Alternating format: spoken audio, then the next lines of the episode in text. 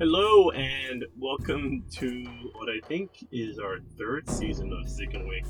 Zach and I, yes, we haven't been around for a while. Life got busy. I don't have a good excuse for not recording. Uh, Zach had plenty of good excuses, but we're not going to cite those. What? I had a kid. What? Another What? kid? I had another kid. Yeah, that's probably what it was. How many kids do you got? I think I got three now. let's be let's be done with it. Okay. Well, just do a little snippy snippy and you'll be alright. Ah, yeah. Okay, we're here to talk about the new season of The Mandalorian.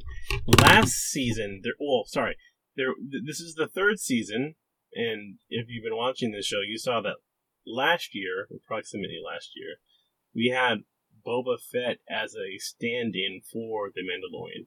I'm still pretty curious why they decided to do the Boba Fett kind of tangent. I wouldn't be surprised if it was Pedro Pascal just getting pretty busy too. I mean, he's got a he's got a lot of projects, and I mean, it essentially served as a season two point five, anyways.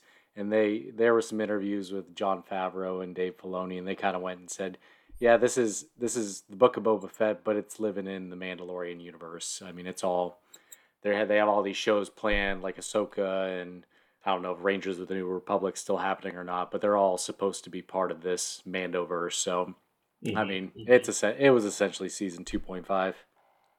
Yeah, it, I know Robert Rodriguez did the majority of those episodes of Boba Fett, so Jon Favreau took a time out for sure.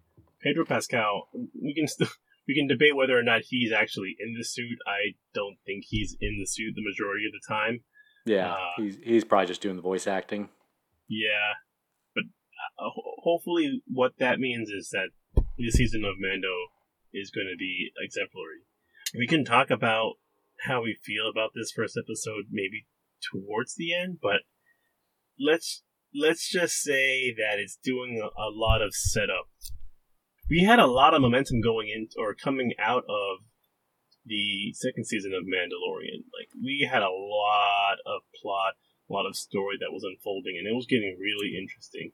It would have been nice if we hit the ground running in this season, but doesn't look to be the case so far. I almost feel like because they did the season two point or the Boba Fett season, they almost had to use this episode catching people up of the things they missed if you didn't watch Bo- Book of Boba Fett. They had to do a lot of explaining of like why is he now why is he now shunned from his his people? How did we get Grogu back? Like we he they had to kind of rehash a few old things that if they wouldn't have done that, you're right, they could have just kept going. Okay. So, do you want to get going with the recap? Yeah, yeah. So the the episode is called it's chapter 17, The Apostate, and they don't tell you at the beginning, but it's directed by Rick Famuyiwa. So we start on the group of Mandalorians. It it looks like the same group that we saw in the very first season back in the sewers of Nevarro, the ones that were kind of hiding from everybody, but now they're in this cave. Uh, They're out on this beach, and what you see is a, a scene of the armorer crafting a new, we don't know what it is at first, but it ends up being a helmet for a new Mandalorian child. And I really wasn't, when we actually get out to the water, I was thinking this was a flashback. I thought this was Din getting his first helmet. I thought it was too. I definitely, I thought for sure it was a flashback. Yeah. He did talk, like he had a, the kid had a little bit of a lisp, didn't really sound a lot like Pedro Pascal. So it's like, maybe it's not him, but I really just, I wasn't sure for the first couple minutes if this, if we're in flashback mode or if we're in, uh, if we're in real time. So they're going through this ceremony for to basically baptize the kid in the in the Mandalor their Mandalorian way, and there she's actually cupping the water out of the out of the lake to almost it sound, looks like she's going to do a baptism when this super turtle gator attacks. It looks like a kind of a cross between a dinosaur, a, a turtle, and an alligator. So then the man, Mandalorians that are there, there's probably like 30, 40 on the beach. They all start fighting him, but they really can't do anything to him. Like they use everything they've got. They use their they use their flamethrowers, they use their blasters, they're using their jetpacks, they're using their their charge their uh, their little mini charge grenades. They're they're doing everything, and this thing's just not taking him down. My one, like obviously fighting them, but to me the the one thing I'm like, come on guys, is the uh, the tethering. Like they're using their their uh, what you call it, their gra- almost grappling hooks to like Mhm. latch mm-hmm. into him. This you see how big this guy is. That is not going to do anything. He's just going to end up swinging you around. So I don't know. I thought that was a pretty dumb, dumb Mandalorian decision there. But anyway, yeah, I I I, uh, I thought the fighting by the Mandalorians was kind of silly, and you know, you would think immediately upon re- engaging with this giant thing that you know you were going to fail. It was it was not a, a winning mission. Yeah. The the battle lasted a lot longer than I thought, yeah, but who comes to save the day? yeah. So we get the confirmation it's not a flashback. Din comes in in his new starfighter. First blasts him with lasers, kind of stuns him, then comes back around and gets him with a missile, and that basically just ends the battle. So then Din lands. He goes in to talk to the armorer, and this is when we kind of get the rehashing that he has been basically dis excommunicated from their religion because he took his helmet off. They they talk about this in Book of Boba Fett. There's a whole episode that's just the Mandalorian where they where he visits them and they go over this. But I think this was just like a five minute recap for the people that didn't watch that. He does again something she tells him in Book of Boba Fett is that if he go, the only way to get forgiveness is to go to Mandalore and bathe in the waters in the mines of Mandalore to forgive his sins. But Mandalore has been basically blown to smithereens at this point, so it's not really nobody even believes those mines exist anymore. But Din, he's still on, he, he hasn't converted yet. He is still on the straight and narrow. This is he wants to be part of this religion. He wants to get adopted back in. So he says that this is what I've got to do. This is I, this is my only shot. This is what I'm gonna do. All right, so I've got some questions here. hmm One, do you recall who gave him that? Or he got the crystal from the Jawas. That's what they. So he says he gets it from the Jawas. We don't see it. Like that's something that happens off screen. So it's Okay. yeah. That was that never happened in Book of Boba Fett or season two. That's just a. That was just kind of a a a device they used for him to say, yeah, there is hope. There, it might not be poisoned after all. Got it. Yeah. So the the traveler. Do you think there's going to be any significant significance to whomever the traveler was that got the crystal from Mandalore? That's a. I hadn't thought about that. That's a good question. I I don't know. It may be something somebody when he makes it to Mandalore, he ends up meeting. That's that's an excellent question. I haven't thought about that one yet. Okay, okay. Mm-hmm. So so we we get done with that scene. We get done with the Mandalorians. So before he goes off to Mandalore, he's gonna got to make his other stops to kind of get some help. He has a thought in mind, so he's going to. Wait a minute. What I miss?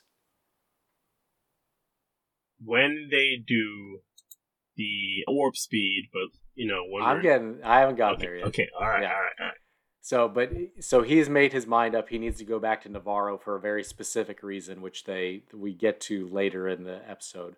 But as we're going to Nevarro, as we're at Lightspeed, uh, when they're in the blue tunnel, Gro- Din is sleeping. Grogu is awake in his little his little uh, compartment up top, and he's looking out into the tunnel, and he sees these kind of shadows in the like just outside of hyperspace.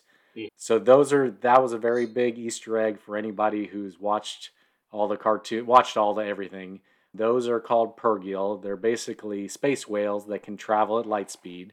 And in some, I, I can't remember if it's in a book or in a TV show, they explain that's actually how light speed was invented. Was people studied how those creatures worked and we're able to invite, invent hyperdrives based on what those creatures, basically what their studies from those creatures. So, question for you: What Mhm. are the chances that the whales from Avatar and the whales from Star Wars crossover? It is all Disney now, so I, I wouldn't put it at zero percent. Have you seen Avatar yet? I still haven't seen it yet. Oh my! Okay, oh, there's a there's a whale in there. Let's It- put it that way. Okay. But uh, so we see these per- Purrgil, and this is this is very big. Like this is setting stuff up from the continuation of the storyline in Rebels. So at the end of Rebels, the Purrgil, those space whales, take Grand Admiral Thrawn, who we got a name drop from Ahsoka in in season two. They take him and uh, and Ezra Bridger, the other main character. Ezra is a is a Jedi, or he's like a Jedi, he's a Padawan, but he can he can one of his special things is he can communicate with animals. So he's able to talk to the Purrgil and basically tell them to take us away. And it kind of it just saves the day at the end of it. But they're off in hyperspace. We don't know where they end up landing, but the Purrgil take them somewhere. But it's this is all just kind of foreshadowing. We're going to see Thrawn at some point, most likely in this season. You think um, we're going to see Thrawn? I think I think we're going to see Thrawn in this season. I bet it's going to oh happen. my god! I think it's going to happen towards the end of the season. That would be incredible if yeah. that does happen. I think they're going to do it just because I don't think I don't think they want to save it all for the Ahsoka series. I think they want to at least they already name dropped him in season two. I think it makes sense to at least give him a sighting in season three to get mm-hmm. people pumped up to actually watch the Ahsoka show. Okay. So I think because the Ahsoka show is going to be aimed more por- towards people like me who've watched everything, know all about Ahsoka. The people who haven't watched that, who've just watched Mandalorian, I think you need to get get a little bit of a hook to get them in. And I think it was the same thing with Boba Fett with with Mando season two. You got kind of got your hook with Mando with uh, Boba Fett and coming in as a big player in Mando, and now he gets his own series. So I, to me, I think they'll play it the same way. Okay. But uh, so, anyways, we get so we get through hyperspace after after seeing our space whale. We get to Nevarro, and we see that it has just advanced big time since huge since season one and even since season two. It's just now like this very nice like trading post city. Like everything's upgraded, the streets are nice, everything's paved, everything's clean, everything is just super upgraded from what it used to be. We go to the center of town, and there's a statue of IG Eleven there. I think he was there in the. I think that statue was there in the second season, but I'm not 100% sure. But they do a lot of focusing on that sh- on that statue, so it's kind of foreshadowing what's coming later in the episode. Mm. So after we, that's where he meets in that in the courtyard in front of the IG Eleven statues, where he meets Greef Karga, Carl Weathers' character. He invites him back to his office, and they have this talk about Greef is trying to offer him offer him a job, offer him land to stay in Nevarro, kind of convincing him, hey, you may be an outcast with your people, but here you can basically live like royalty. So come live with us. You don't have to fight anymore. Especially because now he explains that his original mission was to take take Baby Yoda, take Grogu to a Jedi, get him trained by his people. He did that, and then Grogu ends up coming back to him. So that mission's kind of complete. So he really doesn't. Greef doesn't think he has a mission anymore, but now his new mission is to get to uh, get forgiveness from his sect of Mandalorians. So that's his new. That's kind of the new mission for the season. And he tells him he can't stay because of that mission. So this entire segment here, when we're in Nevarro, was it necessary? What do we? What was? Do you think there's something here that's actually relevant beyond you getting IG Eleven? Like, there's a whole se- segment section here where you haven't gotten to it yet, but we're dealing with the pirates. Talk um, a little bit about that. Yeah, so we so after we're in Greef's office, we do. Um, he gets interrupted by pirates basically they just want to drink in their old bar. But we saw in season two they converted their old bar where they used to do all their bounty hunter deals. That bar is now the school. That's the school where like he left Grogu for an episode and he eats a bunch of green macaroons and then throws up later in the episode. So the pirates want to drink in their old old bar. He tells them it's the school now. They're just they they're not giving way either way. They end up shooting down four out of the five pirates. They leave the the main one alive, which is not never a good idea. Like you, sh- they should have just killed him because they you knew he was just going to take his message back to his boss, and then there was going to be a war that starts. So I think that's kind of what this is setting up as a conflict between the pirates and the Nevarro of trying to basically the the pirates are going to try to take back control of that city. Um, so we're going to have parallel stories going where Mando is dealing with his Mandalorian stuff, Yep. and we're still connected to Nevarro. Yep. And the attacks that's happening. And I think, and that'll be a tear on Din of what to do because he still, I'm sure he still feels a connection to Nevarro, but he also wants to get he wants to get his mission done on Mandalore. So he's gonna probably have to make a decision at some point of what's what's more important, his like his new family or making his old family love him again. So I could well, I I could definitely see that. That it's kind of it feels like it's setting that up. That's what I, that's what I think as well. The but the Mandalorians they're broken up into different sects at this point, right? Different factions. What's going on with them?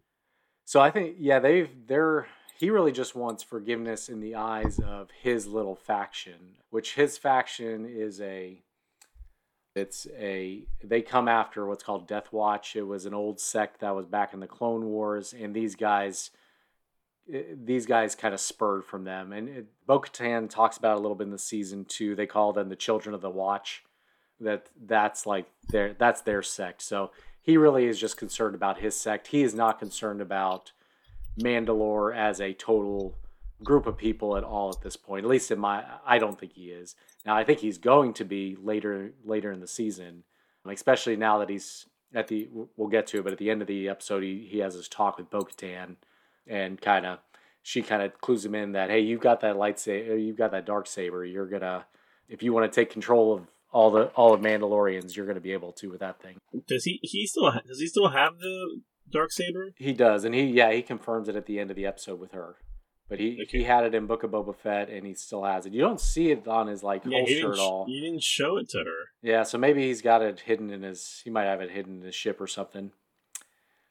But we're kind of skipping ahead a little bit. The so we get done. Taking with it the, back. Take it back. We, yeah, we get done with the pirate confrontation. We go back to. He tells Greef after that. He tells Greef "I need IG Eleven," and really the reason he wants IG Eleven is because that's, if you remember back to the original season, he does not. He still doesn't trust droids that's why he doesn't have a droid mm. co-pilot on it in his ship. Yes, um, so, and, that. And the whole reason is because his family was killed by battle droids during the during the Separatist War, um, during the Clone Wars. So he still doesn't trust droids, but he does trust this droid. So that's why he is very specific. I need this droid back, and he wants this. He wants to use IG Eleven to help him explore the surface of Mandalore to see. He's he doesn't want to go down there until somebody tests that it's not poisoned or toxic or something like that. So that's that's why he wants IG Eleven. I had forgotten about all of that, honestly. Yeah, yeah so there, I, there's a lot of. I mean, this wasn't my. I'm kind of skipping ahead to my opinion. This this wasn't. This was probably my least favorite of the season openers. But I think they did a lot of good callbacks to previous episodes without kind of mm-hmm. just sho- without shoving it in your face. So they do a lot of good callbacks again, but it's more like it's callbacks you have to think about. Do not like it's not blatantly here it is. so he convinces Greef to revive IG 11. They go back to his office. They get him revived, but it, he immediately reverts to his original programming, which, if you remember from the very first episode ever, it was to eliminate the assay, to eliminate Grogu. So he reverts to that, and then he starts trying to kill Grogu. And they have a little chase. The chase I thought was really cool. It looked like they used stop motion animation for it. I thought it was it it made it more creepy to me. It was a little like it was kind of a little jittery, but I, it looked just like it looked like the Terminator or something. Oh yeah, where it's crawling on the ground. You mean? Yeah, yeah. I like that. I thought they did a really good job with that. I, I like the choice of like they're still to me that means they're still doing a concerted effort to do practical effects, not just all CGI. That kind of that that laid it out to me that they're still that they're still on that train. So that was. So you I, can't see this, but I am actually sh- streaming the episode again, and I'm looking at it right now. That yeah. scene. Yeah. And he looks like his. No, that that might be a human in a suit. It looked it's, a lot it's like kind of creepy. yeah, it, lo- it looked a lot like stop motion animation to me, but who knows? But still, I mean, it's still a practical prop. It wasn't a CGI prop. So regardless, it's still. I'm glad they're doing that. Okay. Okay. And then we get our obligatory classic Star Wars pun of using your head when he pushes Greef Karga's bust on top of him. Had to have some kind of dumb pun in there. So, but then we get to the scene that keeps all of our wives still watching this show, and we go to the little post with all the little, little mini Babu Fricks. Uh, yep. So there's about three or four of, and if you're, I mean, that does tie to the to the not the Last Jedi to Rise of Skywalker because that's they went to Babu Frick because he was a droid mechanic. He they were trying to get the like the memory out of C3PO. So it, uh, it tracks that that's what these guys are doing.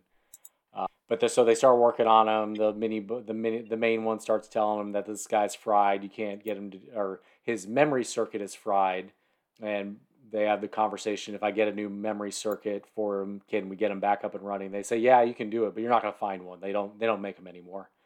Uh, but we get a lot of interaction. We get a lot of funny lines from the little mini Babu Fricks. We get the interaction with Baby Yoda, and that five minutes kind of keeps. I think that's what keeps the casual scenes like that keep the casual fan happy because mm-hmm. I, to me, if that's five minutes of scene wasn't in there, I don't think the casual fan would have would have liked the episode much. That's kind of what it that's what it felt like to me. Really like the only we got a couple cute things with baby baby Yoda. You get him like snuggling up with with Din when they're in hyperspace. You get him like using the force to spin the the chair around in the office. He uses the force to grab a candy, but really like there's not much other like cuteness to the show besides that that five minutes with the the Babu Fricks.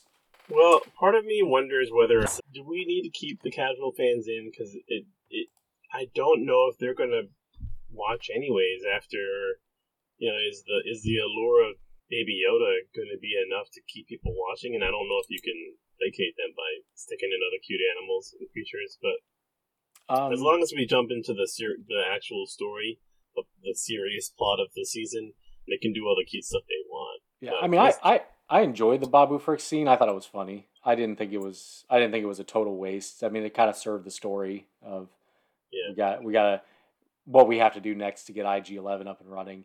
But I think if if I remember right, like the the ratings for Andor, for um, Book of Boba Fett, for Obi Wan, they were like nothing compared to what Mandalorian is. So I think it does. Yes. I, I think the casual fan still is is in on this series, so they still need to I think they still need to not placate them, but they still need to give them give them something to watch.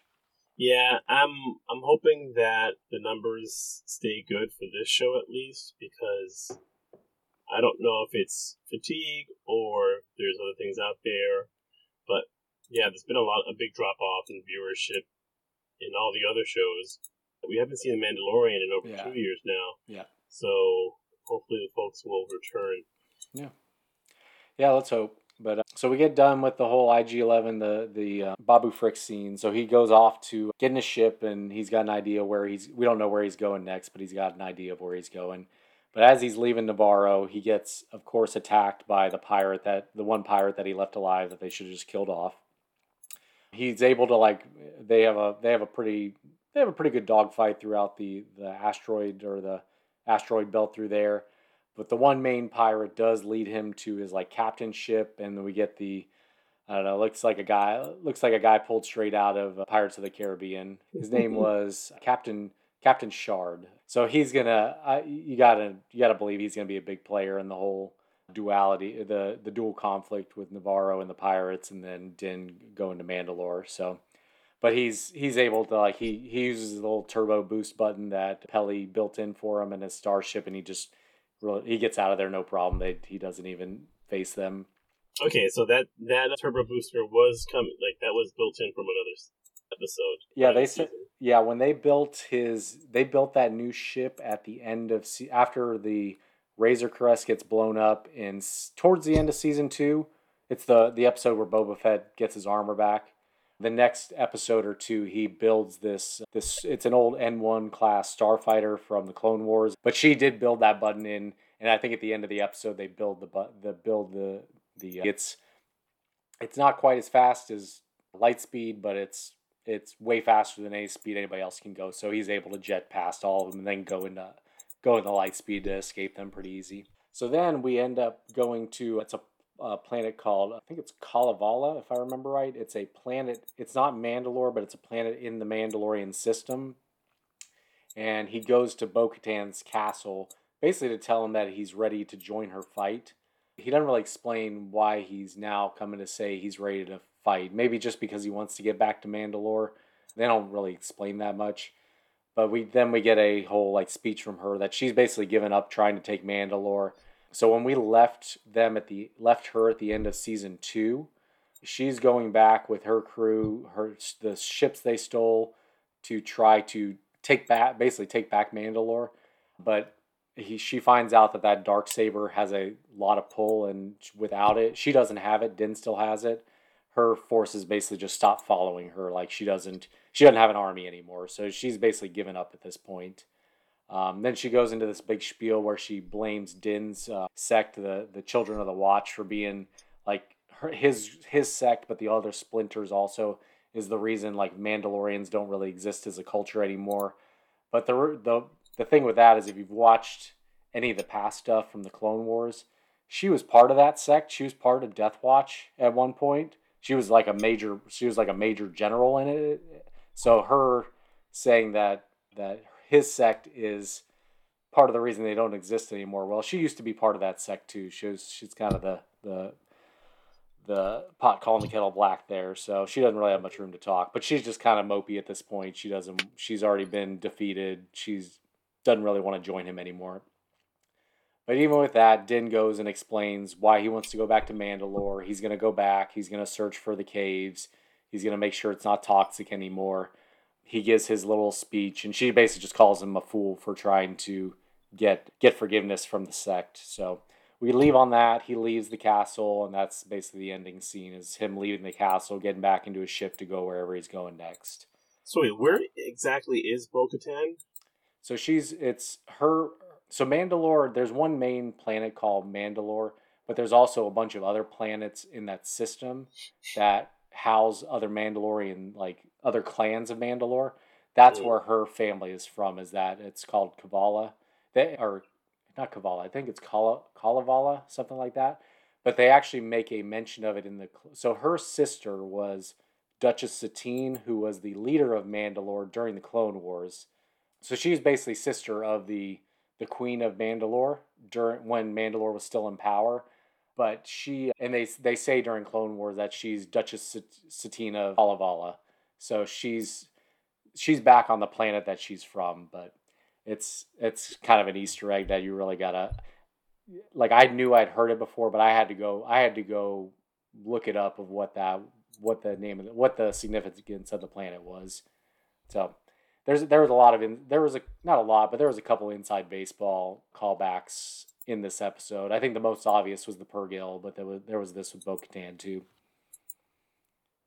So the interesting thing I find about all these callbacks is I know Favreau loves Star Wars, but I did not think he had all of the interconnected pieces from the I guess you know what I'd call the new canon. So Rebels, all the new shows and and and, uh, and movies. So I wonder if he's gotten the lowdown from Filoni, or is he just doing the necessary work?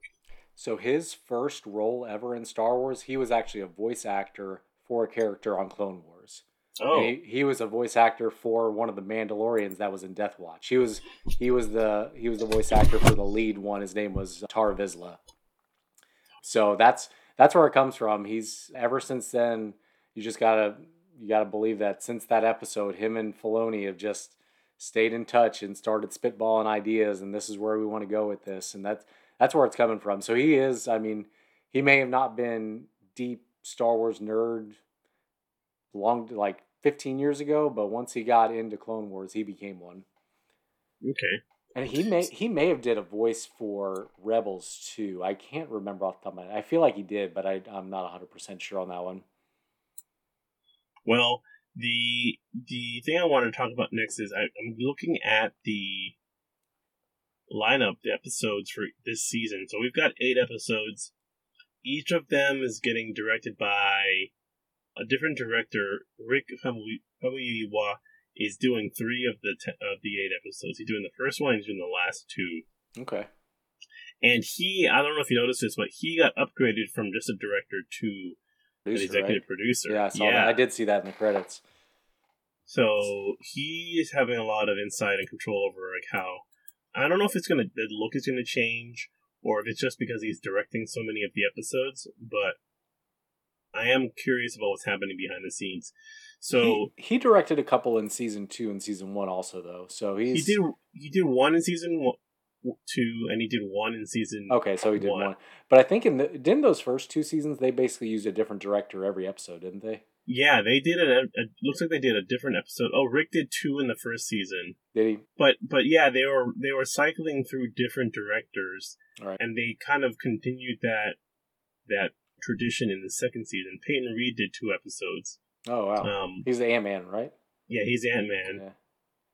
Deborah Chow, she's supposed to be doing Ahsoka, did, right? No, she did all of Obi Wan. She did all of Obi Wan. Oh, yeah. okay, okay, yeah. So she, I don't, I don't think I. I'm pretty like I'm not hundred percent sure about this, but I bet Dave Filoni's directing every episode of Ahsoka. That's his baby. Uh, like I, I would be surprised if anybody else directs any of those episodes. Oh well, I'm sure he, he it's, it's a tough task to write and direct. So Yeah. It's probably. I mean, it's probably why it's taken so long to come out. Okay, so we've gotten a few messages in the chat, not necessarily questions, but comments. So, first off, I think they want to know what you're drinking. I am drinking. What did I pour tonight? It was a barrel uh, store pick. It is a mix of 14 year old bourbon and 15 year old light whiskey finished in ruby port barrels. And it is hot. I think it's like 135 proof. Ruby Port.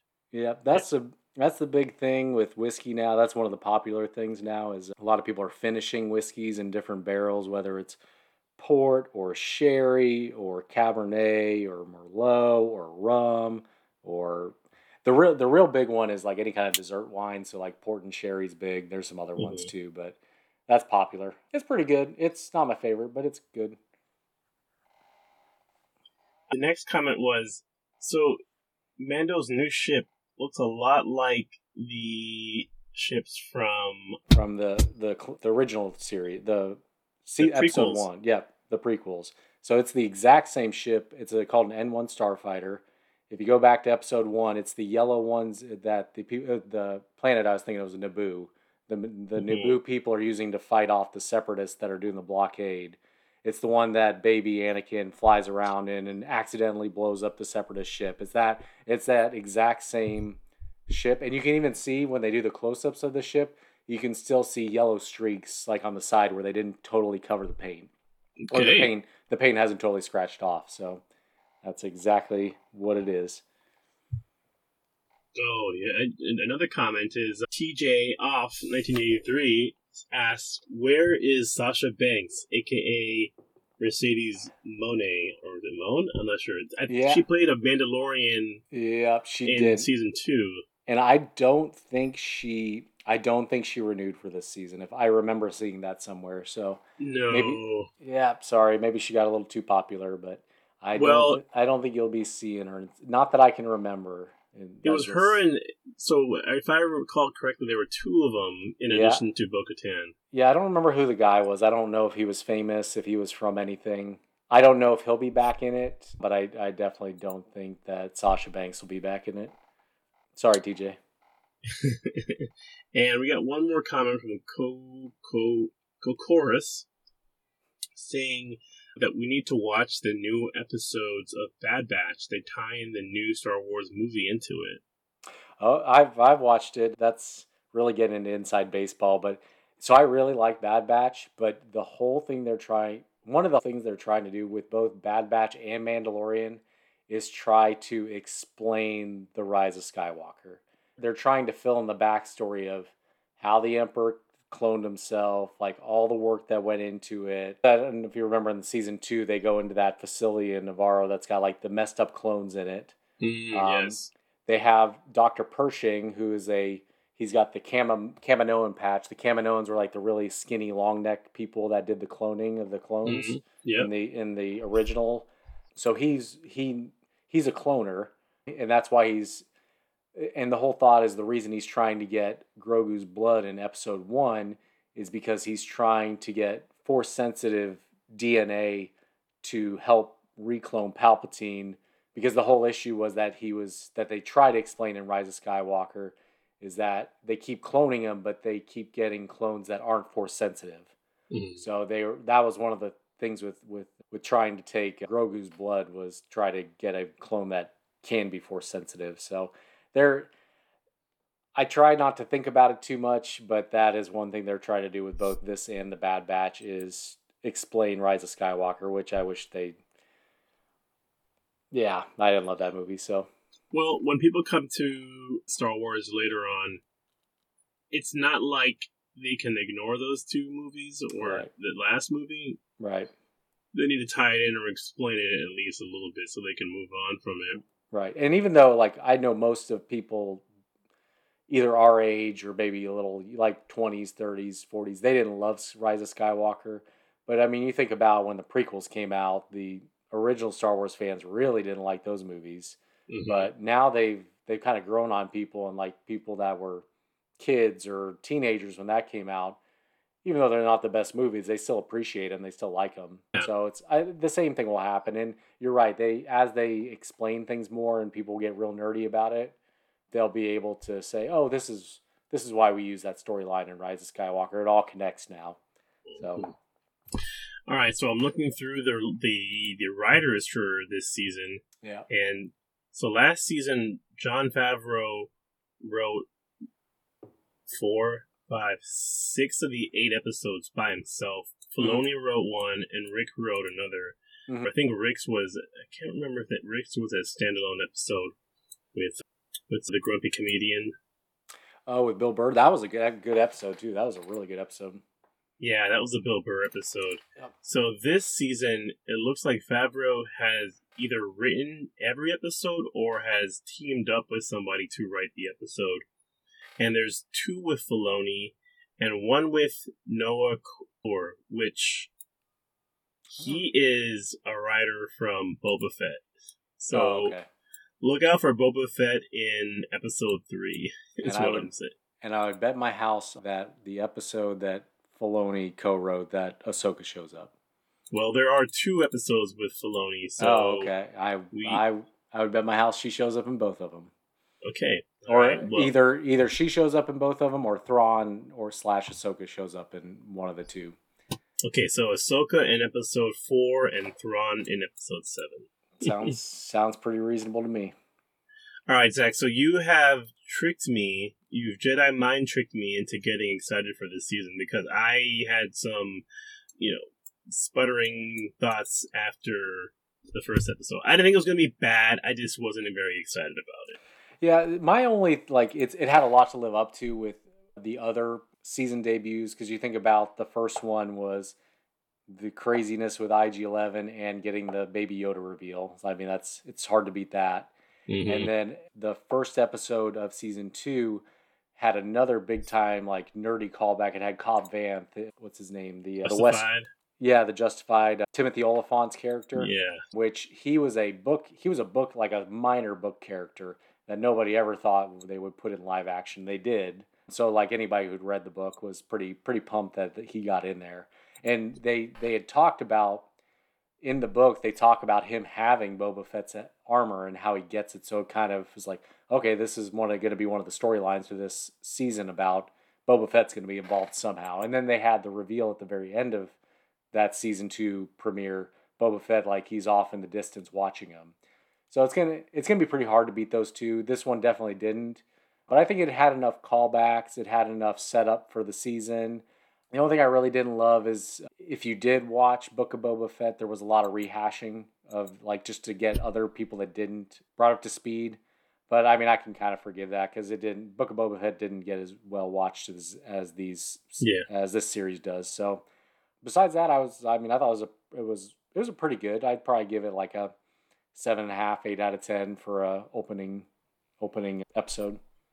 Okay, and yeah, I also think it's a good sign if they're not relying on gimmicks and callbacks and Easter eggs. I mean, there was an Easter egg in the in the whales, but they weren't a major part of the episode. Then that means that we're going straight into story, baby. Let's Yeah. hope. Let's hope. So now we've got to we're either we got to go get a chip for IG11. We got to figure out how we're getting and then we got to get a chip for IG11 first because he's not going to go to Mandalore without having IG11. So hmm that's going to be the next thing is how do we get that chip? Like what? Got to start thinking like who were the who was producing those droids? One I did read. I can't remember if I read this somewhere. One interesting prediction was if you remember back from the Return of the Jedi, there was a different IG droid, IG88. He was a big. He was a big. If you ever played the Shadows of the Shadows of the Empire game on N64, he was like one of the main bad guys in it. But he was the exact same droid model.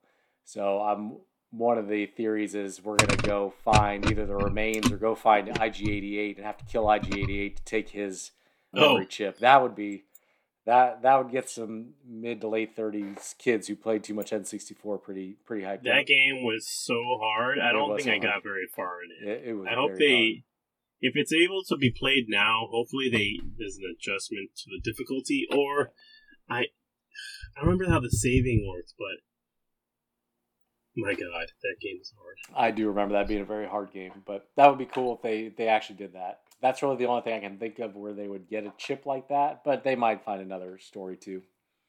All right, y'all. Well, I think that is it for us on Zickenwick. We're going to try and put these out on a weekly basis.